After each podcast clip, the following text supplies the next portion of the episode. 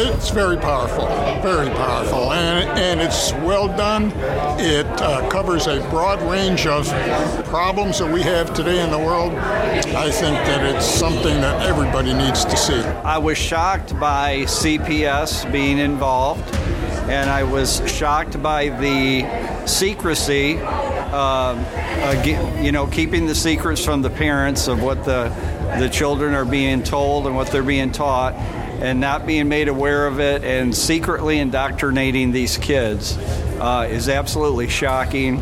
It's absolutely horrible and it needs to stop. I was shocked. A lot of different things are pulling together. I don't think the, the expanse of how bad it is, people don't know about. All of the different elements of what's happening in the world today, somehow you pulled it to within two hours and 15 minutes. What stood out against uh, to me is um, I've, I've, been watching uh, Klaus, the World uh, Economic Forum, uh, the Great Reset. I see that thing coming like crazy, but I didn't realize the association with dysphoria. And it's important to see that this thing has been in, inculcated into the school system and that it is now in place. It's not coming, it's in place. You think, oh, that can't be going on. And, and the more I watched it, I thought, this is exactly what's going on. Get your tickets at dysphoriamovie.com. Hey, everybody, welcome back to the intersection of faith, family, and filmmaking. You're listening to Fearless with Mark and Amber, a behind the scenes of our filmmaking ministry, Fearless Features, where we are creating documentary films about the issues impacting our culture and society from a biblical perspective and pursuing truth above all else. I'm Amber Archer, and joining me is my husband, author, director, speaker, Mark Archer. And a master, Yoda. You seek Yoda. You can learn more about us and the movies we're making by visiting fearlessfeatures.org. Yay, so I am excited this week. It's the last week introducing everyone to the Dysphoria cast. Excited you are. I am very excited. Well, it's it's fun to be able to introduce everybody and be through. It almost feels like the completion to another to another segment, another an, I don't want to say another movie. Oh my goodness, movies are. but but it, it, feels like you know you can finally turn the page. Yeah, yeah. We're gonna start a new series next week. Yes, so that's so, gonna be fun. Stay tuned for that one. so, it might uh, be some better, lighter things. I don't know.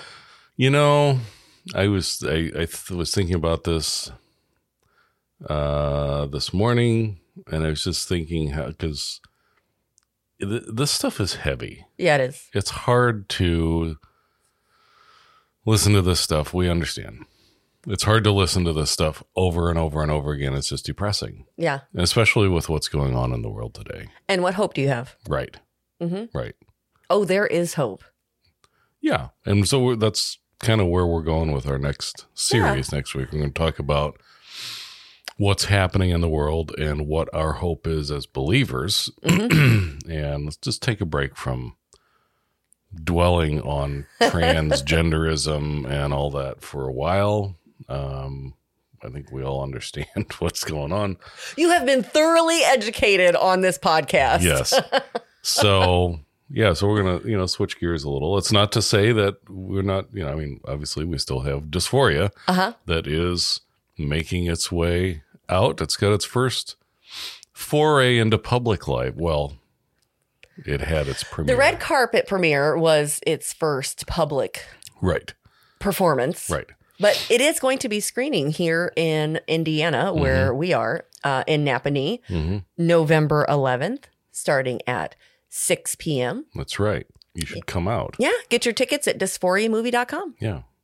They're, they're, uh, uh, they're, you know, regular price tickets. Yes. It's not a red carpet event. You no. don't have to dress up. It's just a regular movie. Yeah. Coming regular movie. It's an extraordinary film.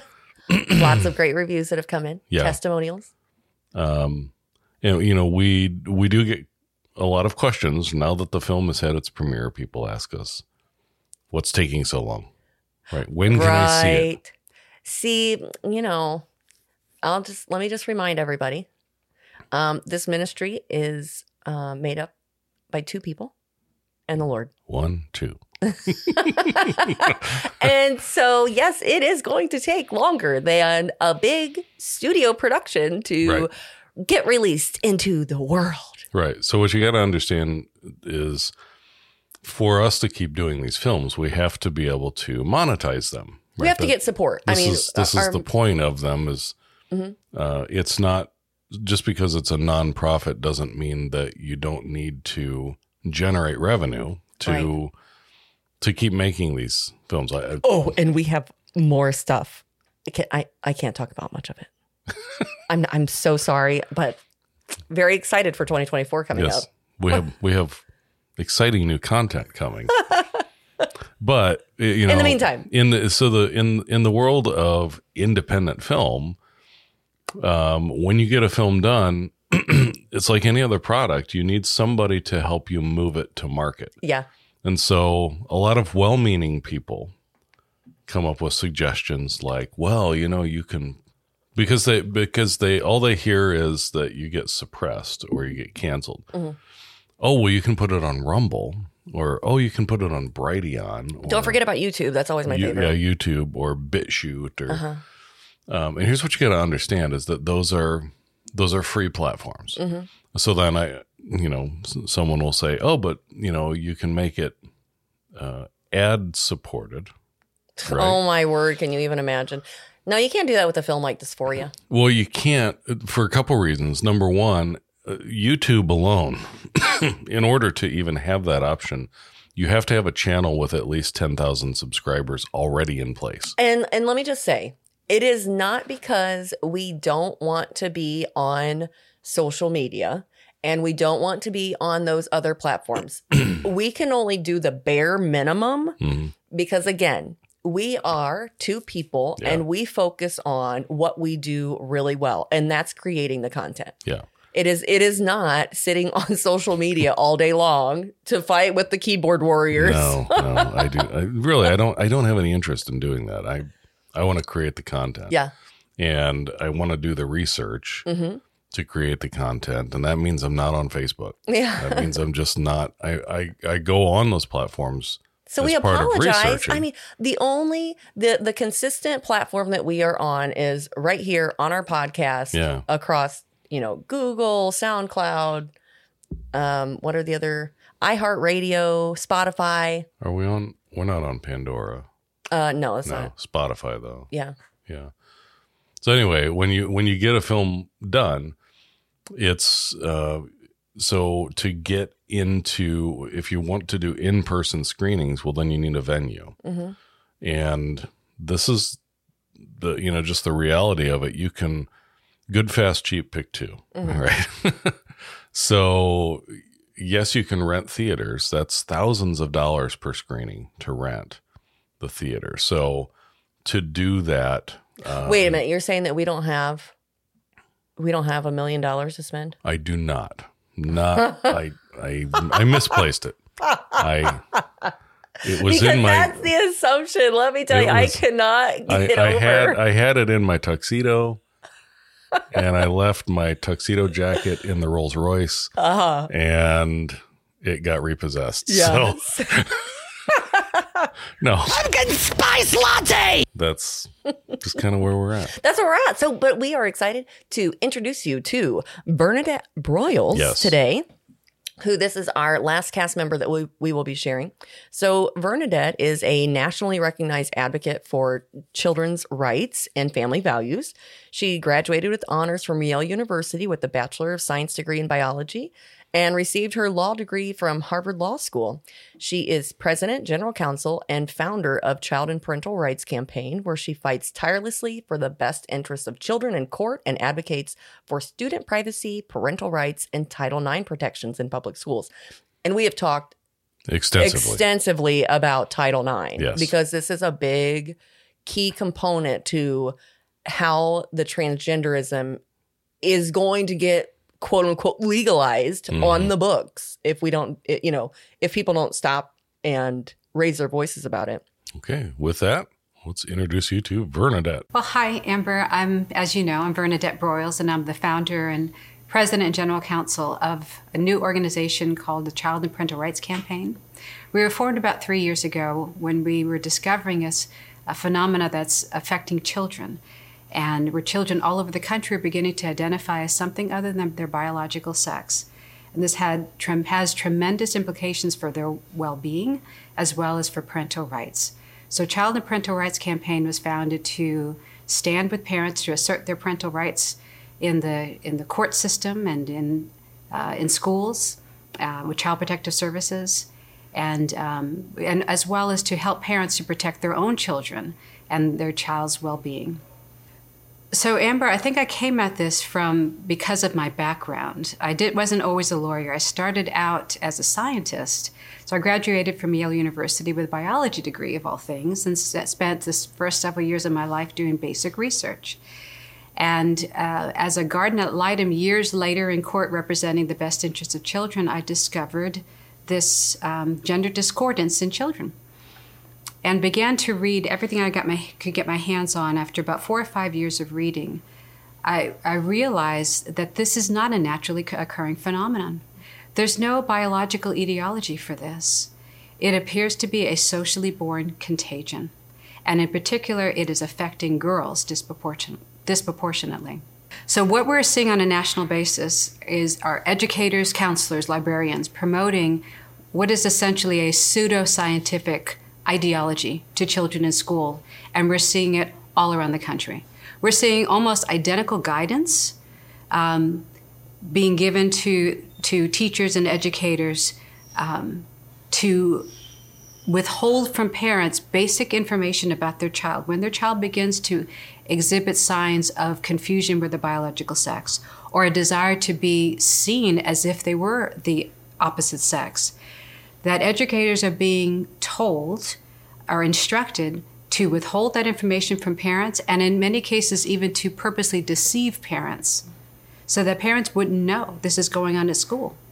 And so they begin a process of socially transitioning the child at school with things like um, children coming to school and changing their appearance when they, once they arrive, children uh, demanding to be um, use a different name, the name of the of opposite sex, or pronouns of the opposite sex. And so they're being treated at school as if, if it's a young girl, as if they actually were a boy. And this is completely behind the parents' back. It's, it's remarkable to us that we see written guidance or de facto verbal guidance that is almost identical as far away as Florida from Massachusetts to Oregon to California to Kansas in schools all over the country, which tells you that there's a common modus operandi, there's a common um, ideology that's at work in these situations.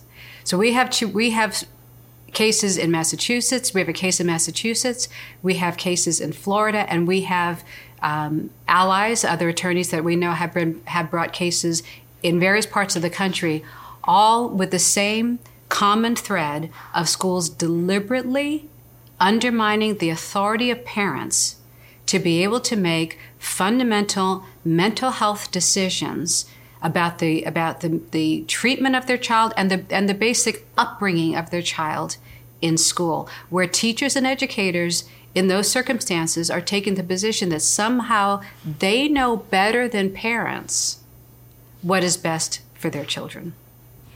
So, who has? It's interesting. So, let's get into rights of parents and mm-hmm. child rights. What's the law? Okay. So, what we what the law is is already established under Supreme Court precedent. It goes back almost 100 years and has been reaffirmed throughout the decades. Parents have a fundamental constitutional right to direct the upbringing, the education, the religious training, the medical care and mental health treatment of their child. In most states' constitutions, state constitutions also reaffirm that fundamental right for parents as well. And then in, and then in a number of states, they also have statutes that are basically called Parents' Bill of Rights, as in Florida, that make it unmistakably clear that codify the right of parents to direct the upbringing and care and treatment and education of their child. That's what the law is. What we're seeing is a distortion of the law that activists have injected into school into many schools that assert a non-existent right on behalf of children to have a privacy right against their own parents. Now, anyone who knows understands the law well knows that yes, children do have a privacy right, but it is held by their parents as fiduciaries against the rest of the world, not against the parents, but by the parents to protect their child. So it is a distortion of the law, and all I can imagine is that activists are hoping to somehow try to change the law, but that's not what the law is. So when we talk about, we see now more schools trying to teach kids consent at young, at younger and younger ages. Can you talk to the dangers in doing this and how how legal where where is consent? Not until you're 18, is that correct? When it comes to FERPA, the federal law that protects children's privacy rights, it is clear that children do have a privacy right and they have the ability to protect their records from outside parties. But that is that right is held by parents to determine who gets access to a child's educational records and what changes can be made to a child's educational records until that child turns 18 or is emancipated.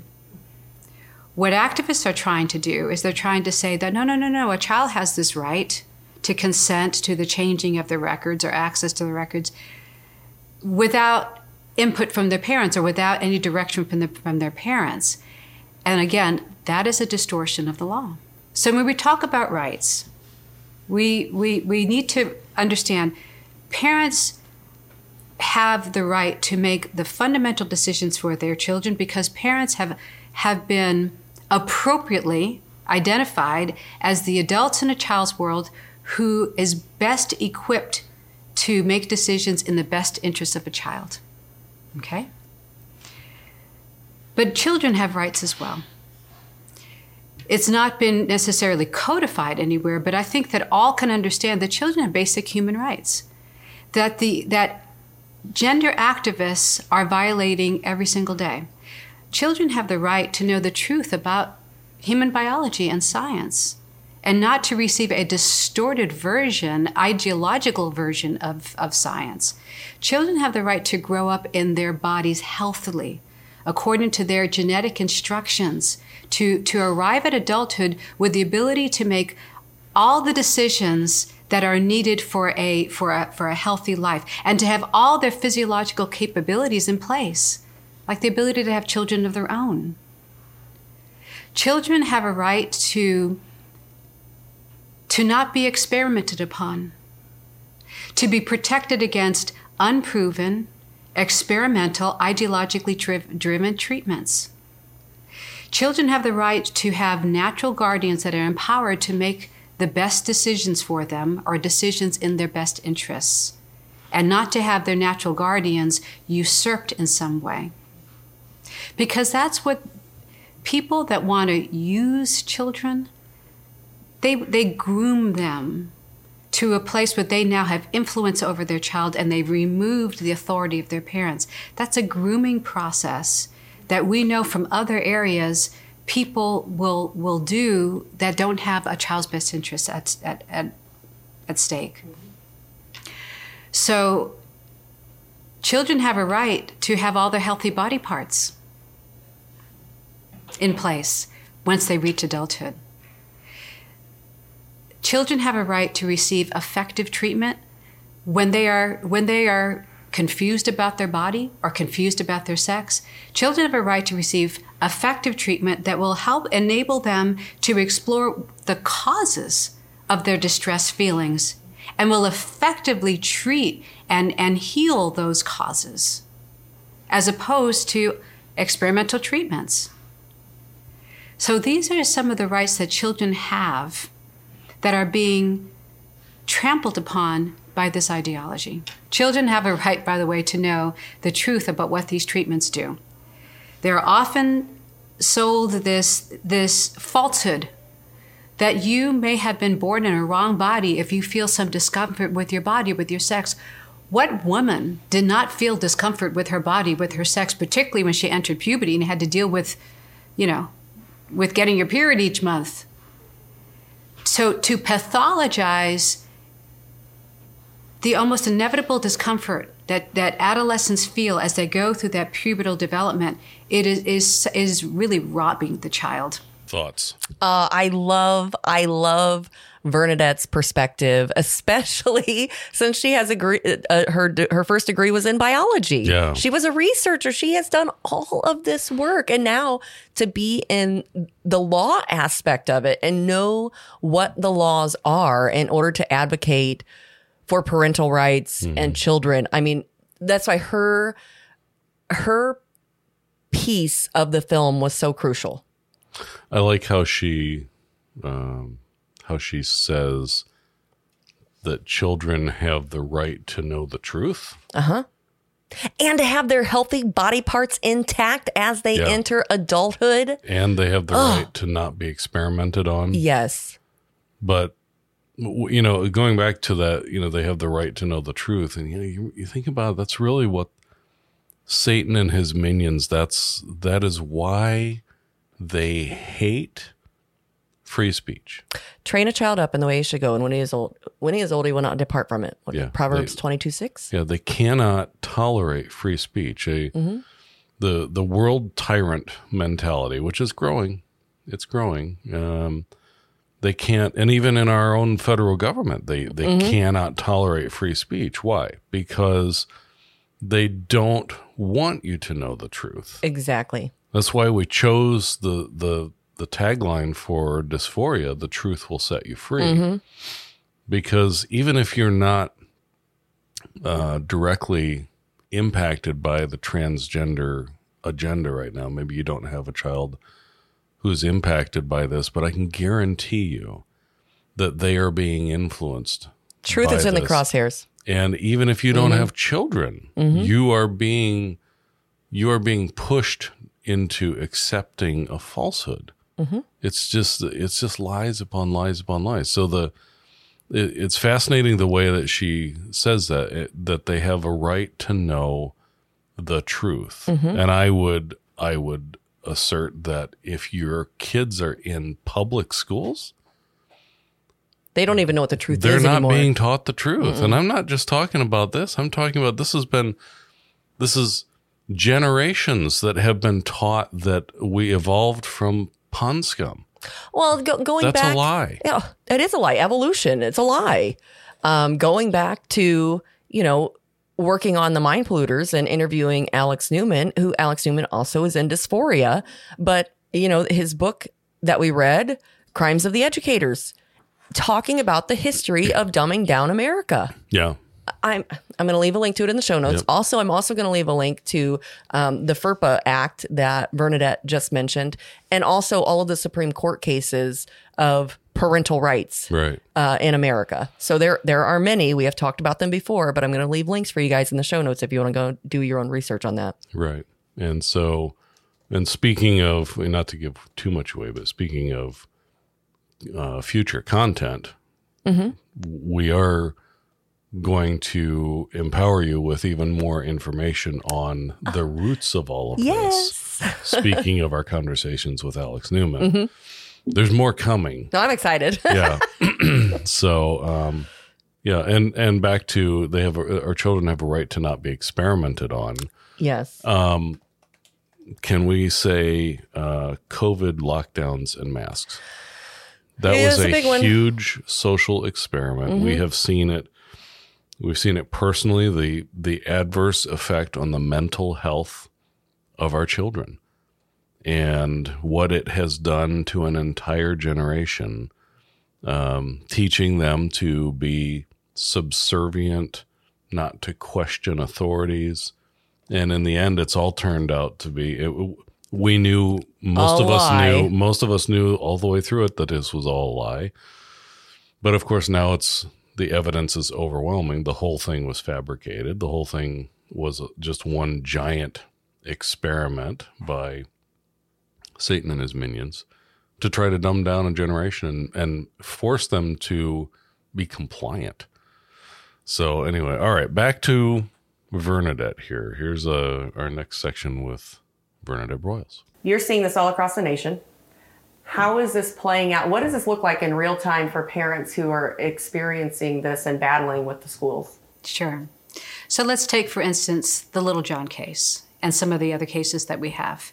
In that situation, um, these parents had a, a young lady, 11 year old little girl, who was beginning to experience gender confusion. And the parents, the mom, um, let the teacher know that, that this was going on but in no way authorized them to socially transition their child. The unbeknownst to the parents, the school had a guidance document in place that instructed teachers and administrators to not tell parents when a child expresses gender confusion. In fact, one of the one of the Q and A um, was was rather remarkable. The question is a child begins to exhibit LGBTQ characteristics or to express a different gender at school. Should parents be told about this? The answer was no. Outing children to parents of LGBTQ children can place the child at high risk of harm.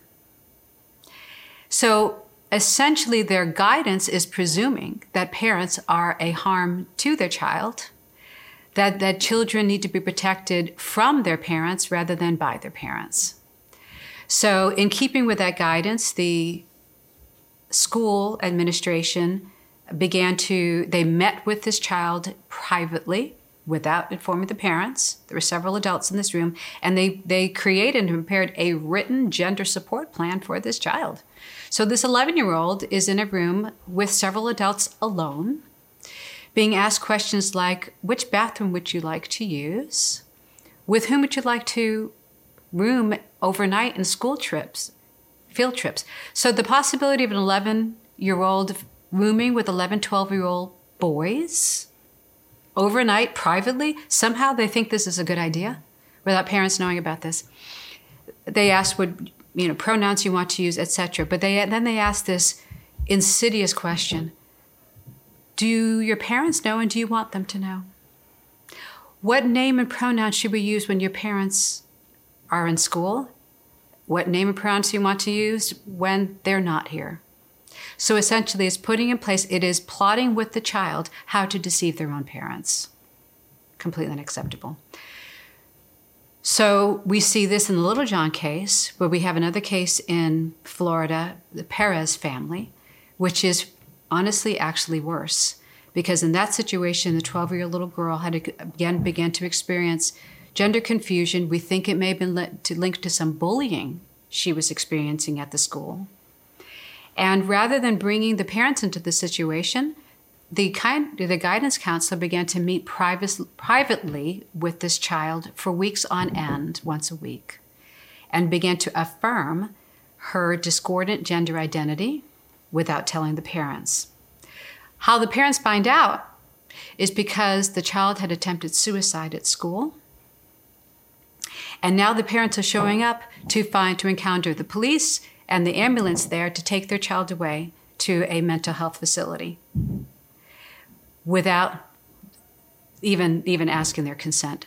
So this is one of the more egregious examples of what can happen when school officials who are not authorized or qualified to be making these kinds of decisions for children or to be promoting what is essentially a mental health treatment modality at school without the parent consent, knowledge, or, or involvement.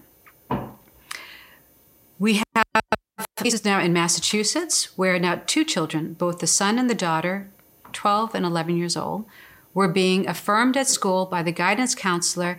And in that situation, the parents had informed the school we understand what our children are going through. We have put in place mental health counselors and instructed the school to discontinue any more conversation with their children about this issue. The school took the the the the tack or t- took the position that you know we we as educators we we understand this issue better than perhaps you do as parents and we're we're we're going to continue to affirm this one way or the other. And so they continued and the counselor continued to meet with the with the with the daughter and ask questions of this daughter that ca- would have caused her to question her parents' decision making, whether the, her parents were, were was actually making the right decision for her, whether the counsel that the child, the parents had chosen for the child, is adequate, and whether the parents are um, actually able to keep their child safe. So these are the, the kind of patterns that we're seeing deliberately inserting themselves, educators inserting themselves between the child and the parent. Now, another way in which we're seeing this agenda playing out is weaponizing child protective services. I want to assert to parents watching this do not develop this false sense of security just because your child doesn't go to your public school. Even if your child is homeschooled or goes to a private school, child protective, child protective services can pursue you and your child anywhere. They will come to your home if they receive a report. So we have a case in which we're strongly consider taking it, in which it was a homeschooled parent, homeschool parents and child, that in which the child began to claim suicidality. And when the parents took their child for help in a mental health facility, the mental health facility called Child Protective Services because the, the parents, which happened to be Christians, were seeking to affirm the child's biological sex. The parents were determined to remain a, an anchor of reality to their child. And because the mental health facility um, was not in agreement with the parents, they called Child Protective Services. Is it true that basically you resign your rights when your child goes to school? The, the school then has the authority over the child? No, that is not the case at all. And there's a there's a variety of case law, but essentially, no. When you bring your child to the school, you all of your parental rights are maintained. You do not surrender your parental rights at the school door. And that's actual language that was not adopted by the courts. Um, and I believe that, that that's part of the problem. So somehow we have been like frogs in the water as the, as the temperature is being turned up. I believe that children are experiencing an identity crisis because pa- parents have been experiencing an identity crisis. We have somehow began to cede to others, whether it's your daycare or whether it's your nanny, whether it's some other individual, or whether it's the, the psychiatrist or the psychologist, we have begun to cede this bundle of parental rights that are ours to other persons. We have been outsourcing our parenting for so long that we didn't begin to realize that other, others are now usurping our rights. So one of the first things we talk about what can parents do? The first things that parents need to do is to reacquire their identity as parents. And when you're dealing, say, with a public school, to communicate with the parent, with the public schools, the knowledge of your parental authority. And so, what I typically say to parents is number one, be present at school and know what's going on at school. Know what clubs are active at school. If there is a GLSEN or a GSA, a Gay Straight Alliance, or a Gender Sexualities Alliance club at the school, fine. They have the, the constitutional right, like any other, to be there. But you determine for your child whether what clubs your child is going to be allowed to be involved in. And so, and then communicate your parental instruction and decision to that school in writing. Prepare a letter that makes it clear what your child is permitted to be involved in and what they're not permitted to be involved in. To make it clear what instruction would be contrary to the values of your family. And if you have religious values, then document those. If you have faith based values, document those. because all of that then creates a record. And that if your child is going to be exposed to sexual concepts or gender concepts that violate basic science and violate your belief system with another belief system, that they are not allowed to participate in those things. They need to be opted out. You need I need to be informed beforehand and I will opt my child out of that instruction. And if necessary, and if you get and and and you know, CC a wide variety of people. If you get pushback on that, CC an attorney. Chances are they'll go pick on some other child and some other parents because you made it clear that you're asserting your parental rights. And then another thing that you can do is there's safety in numbers. Almost inevitably, if you feel this way, if you have concerns about the instruction, the curriculum you've discovered at your school, or about the kind of clubs that have come to your school, um, almost inevitably other parents will feel the same way as you do. Do not allow yourself to be isolated. This is what batterers do. They isolate their victim and cause them to believe that they are disempowered. Don't believe that lie. Recognize that you are your child's best and last hope for being able to grow up healthy, you need to surround them. Here's the bottom line message whoever wants our children most will have them. If we as parents do not want them more, then the activists, the sociologists, the unethical medical profession that is prevailing upon them and, and enriching themselves unjustly upon them, then they will have them. We need to want them more. And so we can't allow ourselves to be intimidated by the idea that we'll be labeled in some way or it's canceled in some way. Have courage. Stand up. And if you believe you're feeling this way about your, your, your school situation, know that others are as well. Reach out to them and, and come together in numbers to impact what is happening at your school at your school board level. Because once it goes beyond the school board, then it gets very difficult to impact it to, and to control. The other case that she referenced there in Florida, the Perez case, where Yes, I, I'm actually leaving a link to it so that people can look it up. But That's absolutely heartbreaking. Mm-hmm. We we there was you know you only have so much time when you make a film. So that story we looked at in depth didn't have time to flesh that out. Um, but it's heartbreaking. Mm-hmm. You know, they didn't know. They literally didn't know that that anything was going on at school. at at all Yeah. until their child tried to commit suicide at school. She was 12 at the time. I mean, just think about that. Mm-hmm. You want to talk about deceived? And, get, and the phone call that you get. Yeah. Oh, by the way, Oh, but I mean, we've been we've been indoctrinating your child, yeah, you know, but the the school claims not our fault. yeah. It it is. I I- I think we're past the notion of you know well our school isn't like that. Public schools are they're all infected with this. Uh, whether or not the At some level, Yeah, yes. Yeah, whether or not whether or not your teacher is or is not, there the t- your teacher is only part of it. It's the system that's been corrupted. It's been infiltrated.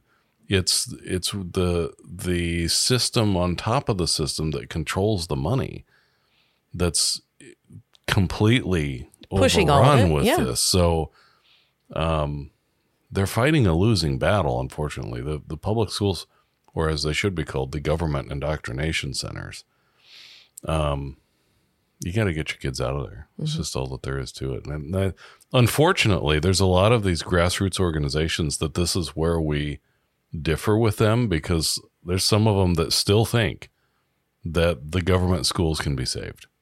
Anyway, so let's go back now to last section here with Vernadette. It goes back to what I was talking about in terms of outsourcing the raising of our children. The question of, of who's our child's expert or who is the best expert with regards to our child, child's well being. My answer to that is you, as parents, you are the best subject matter expert on the topic of your child. All these other people may have some general, generic understanding of childhood development or mental health or child's, childhood diseases. But when it comes to how knowledge applies to your child, you alone know your child's bend.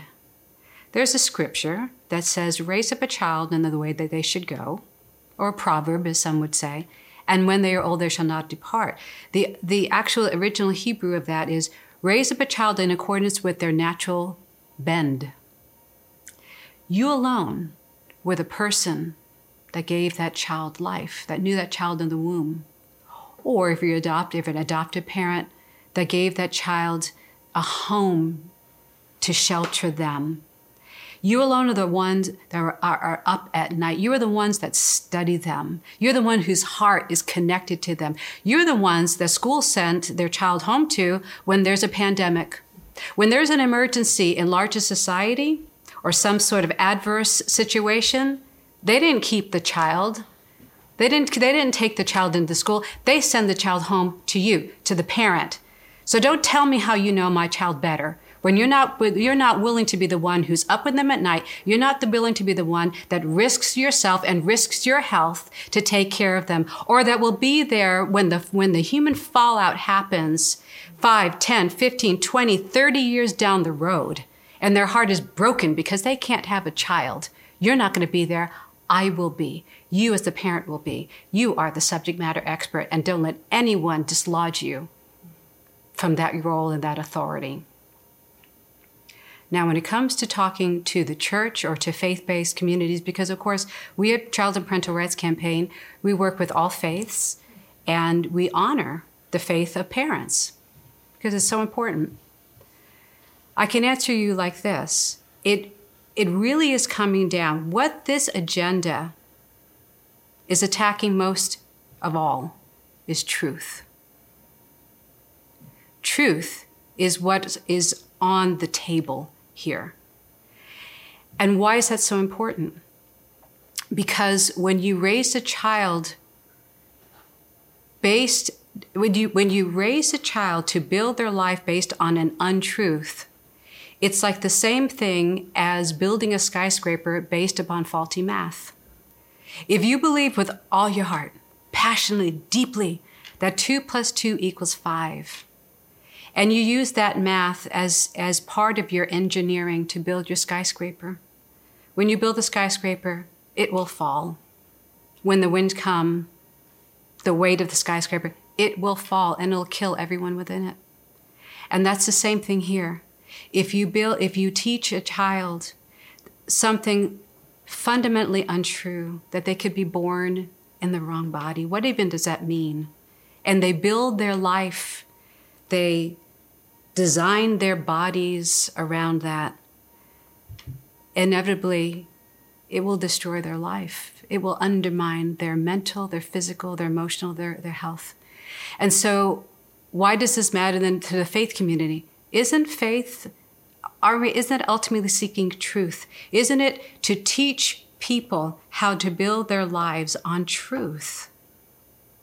And so, what leaders in the faith community need, need, to understand is that when you stand by and do nothing, then you are essentially saying, I'm okay with the human carnage and the human suffering that is coming from this transgender, gender ideological agenda, because this agenda is fundamentally attacking and eroding truth. So, if you're okay with the idea of the children in your church, in your parish, in your synagogue, building their lives on untruth. And if you're okay with the human carnage that that's going to cause and the suffering, well, then you have to live with yourself. But I would propose to you that it is that, that part of what faith communities do is that they stand up for the poor. They stand up for the weak. They speak for the voiceless because they care, because they love. And when you, and so if you love children, didn't Jesus say, let the children come unto me, for such is the kingdom of God? If you have any regard for children and for families, then you must, you're compelled to speak out against this agenda unless you allow yourself to be complicit with their destruction. She makes such a good point. It's why we the do what we do. Yeah. We You're- are compelled Yeah. to speak up. Yeah. It's, it's speaking up, defending those who can't defend themselves. That would be the children. Um, and that it is, if you can confuse children about their gender, then everything else is up for grabs. Because if by if you can't even trust the reality that you see in the mirror, you're born in the wrong body. This uh, this Well, is and listen, and, and it goes back. It's it's not just the gender ideology. You have to stop and look at evolution and Mm-hmm. what is being taught predominantly across America. yeah, it goes right along with evolution because if you Everything is up for grabs. though, is what I was yeah getting to, to. to believe in evolution fundamentally you have to um, you have to embrace uh, death as part of you know because what is it really? Evolution is survival of the fittest. So you fundamentally are taught that that life advances by killing off the undesirables. So gee does that sound familiar? I mean it sounds like uh, every social movement in the world today it sounds like the abortion movement because movement. life does not have intrinsic value. Right. That's and that's the problem. Mm-hmm. Because life was not uniquely created. Right. Life is just a byproduct of random chance, Mm-hmm. and so that it, so it comes right out of that godless worldview. I always I always love this. Something plus no, nothing equals everything. Right. That's evolution. Something That's plus evolution. nothing equals everything. Uh-huh. So if you can, can get this, so what you're going to see is, uh, as we've said before, you're going to see very soon, and we're already seeing it, the most violent generation. Mm-hmm. Because at some point you wake up to realizing that you've been lied to. Mm-hmm. Then you've got all the all those that wake up to the fact that they've been lied to and they want to detransition. And Seeing that happen. Yeah, seeing that happen. There's there are permanent things that you can't fix now. Mm-hmm. You know, there's there's whole generation that they're not going to be able to have children. Uh, You know, but it is that generation, especially the ones who do wake up, who will be the bearers of truth. Oh, who, yeah. Who will be the strongest soldiers for the Lord. Yeah. Yeah. I mean, uh, look at our life stories. You know, we've both been, uh, dare I say, on the wrong side of things. Hey, I have lived and experienced all that the world has to offer, Mm-hmm. and it's nothing compared to the life in Jesus Christ. Yeah. And me too. You know, I knew the truth. I ran away from the truth. I rejected it.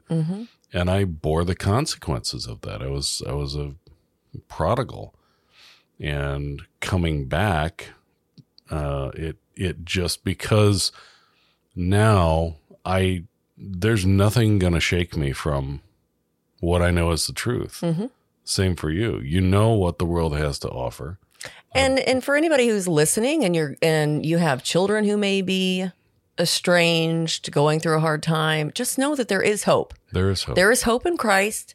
There all is not lost. we Not should, in- we should link to our our uh, interview with Heidi St. John. Okay. I will I'll put it in the show notes. Yeah, if you're curious and you haven't heard our stories, we we've told it several times, uh, but I think the best version of it was the interview we did about a year ago with Heidi St. John. It was it was a two parter uh, talking about our stories individually and then how we came together and um, yeah. Yeah, with that. So with that, I guess that's all we got. So next week we're gonna start a new series. Start a new series. I'm excited. Well, that's all the time we have for today, friends. Thank you so much for listening through to the end. Be sure to click that subscribe button so you never miss an episode and share this with your friends and family. Until next time, march on, Saints, and be filled with the Spirit. Laugh it up, fuzzball.